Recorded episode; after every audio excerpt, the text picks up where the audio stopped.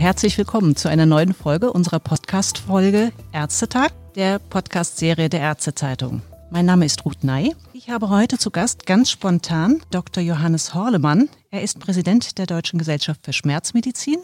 Er hat heute uns einen Besuch in der Redaktion abgestattet und war spontan bereit, zu einem Thema Stellung zu nehmen, das ihm sehr am Herzen liegt. Und zwar geht es um die Bedarfsplanung in der Schmerzmedizin. Hier liegt nach seiner Ansicht nach einiges im Arg. Vielleicht hören wir mal genau, wo ist das Anliegen genau? Weshalb stimmt die Bedarfsplanung im Bereich Schmerzmedizin nicht so, wie Sie es gerne hätten? Es ist ganz eindeutig so, dass wir eine Unterversorgung in der flächendeckenden Schmerzmedizin haben. Das liegt zum einen daran, dass wir etwa 3,4 Millionen Patienten mit schwerstgradiger Schmerzchronifizierung haben. Dieser großen Patientenzahl steht eine kleine Gruppe von etwa 1200 Schmerzmedizinern gegenüber, die in der Fallzahl begrenzt sind durch die kassenärztlichen Vereinigungen auf 300 Patienten pro Quartal im Mittel. Da kann jeder ausrechnen, dass da ein sehr hoher Bedarf an schmerzmedizinischer Versorgung verbleibt. Diese Situation wird verschärft durch die mangelnde Bedarfsplanung, die in den KV nicht rechtssicher geregelt ist. Das gilt für den Fall, dass ein Schmerzmediziner seine Praxis altersbedingt oder aus anderen Gründen abgeben will. Er wird äh, nicht rechtssicher die Versorgung seiner Patienten an einen Nachfolger übergeben können, weil zwischen soll, möchte und kann eben keine Verbindlichkeit in der Nachfolge besteht. Das heißt, die 300 Schmerzpatienten, die ich beispielsweise versorge und die ich äh, versorgt wissen möchte nach meinem Weggang durch einen Kollegen, der ebenfalls schmerzmedizinisch tätig ist, diese Patienten müssten auf einen Schmerzmediziner treffen, aber die Bedarfsplanung ist fachgebietsbezogen. Ich bin Facharzt für Innere und Allgemeinmedizin und die, Kranken und die Kassenärztliche Vereinigung könnte deshalb meinen Sitz an jeden Allgemeinmediziner oder Internisten abgeben, ob der nun schmerzmedizinisch tätig ist oder nicht.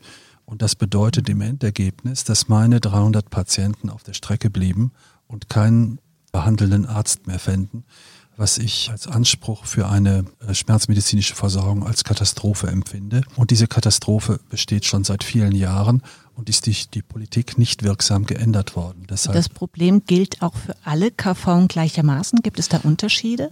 Ja, es gibt Unterschiede in der Handhabung in den KV, aber es gibt in der Tat über die Bundes-KBV keine eindeutige Regelung, die verbindlich ist für die einzelnen Länder KV.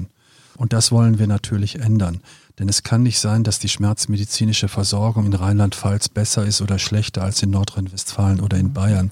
Die Patienten haben alle den gleichen Anspruch. Die Patienten, die in die AOK einzahlen, haben auch einen Versorgungsanspruch in Nordrhein-Westfalen.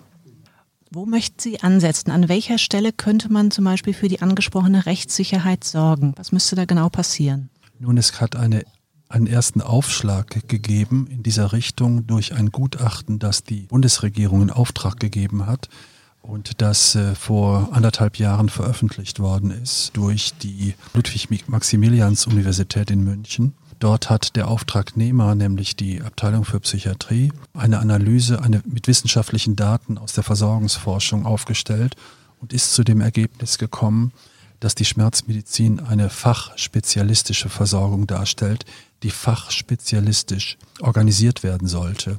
So ähnlich wie die kleinteilige Versorgung, die man äh, jetzt in der inneren Medizin, in Kardiologie und Gastroenterologie mhm. sieht.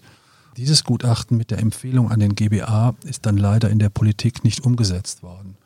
Für meine Fachgesellschaft, aber auch für andere Fachgesellschaften bis heute völlig unverständlich. Ich glaube, dass es an Awareness fehlt in der Politik für die Bedeutung der Versorgung von Patienten mit chronischen Schmerzen. Ich glaube, dass dort immer noch eine Fehl- und Unterbewertung auch in sozioökonomischer Hinsicht von äh, chronischen Schmerzen stattfindet, dass diese alte Haltung, jeder Arzt kann Schmerzen behandeln, durchaus immer noch auch in Entscheidungsgremien weit verbreitet ist und man die Haltung vertritt, dass das, was ich ermögliche, den einen, den anderen weggenommen werden muss in der ärztlichen Konkurrenz um die Versorgungstöpfe. Das heißt, die Kritik richtet sich auch intern an Ihre Standesführung, an die KBV, dass Aber in da etwas Tat, hakelt. In der Tat richtet sie sich an die KBV, die zuständig ist dafür und die die Richtlinien erlassen muss, wie die Nachfolge in der Besetzung der Praxen stattfindet. dort sind Entscheidungsträger aktiv gewesen, die bisher dieses Problem nicht wirklich gewichtet haben. Es ist ja einerseits der Bedarf da seitens der Patienten.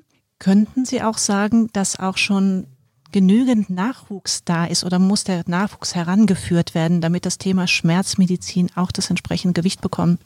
Ich bin Ihnen dankbar für die Frage. Ich finde, dass ein Nachwuchs nicht erwartet werden darf für die Schmerzmedizin und die Nachwuchsfrage ist für uns sehr brennend. Denn äh, wir haben sicherlich wie in vielen anderen Fachbereichen auch eine deutliche Überalterung der versorgenden Kollegen. Aber es ist in der Tat so, dass ich für einen jungen Arzt nur gewinnen kann für die Schmerzmedizin, wenn er damit ein Lebensprojekt gestalten kann, wenn er sich sicher sein kann, dass eine schmerzmedizinische Versorgung sein Lebensprojekt ihn auch ernährt. Das ist derzeit nicht der Fall. Dafür sind die Bedarfsplanungen zu unsicher. Dafür ist auch die schwankende Bezahlung, die unterschiedlich ist in den einzelnen Bundesländern, verantwortlich. Und es geht auch darum, dass die Schmerzmedizin kein eigenes Fach ist, sondern angehängt ist an den Facharzt für Anästhesiologie, in meinem Fall Facharzt für Innere und Allgemeinmedizin oder auch als Neurologe, der schmerzmedizinisch tätig ist. Das heißt, es wird immer ein anderer Facharzt vorangestellt, ehe eigentlich das Versorgungsproblem chronischer Schmerz in den Fokus kommt. Und das ist eine Fehlwahrnehmung und eine Fehlorganisation, die sich gegenseitig bedingen.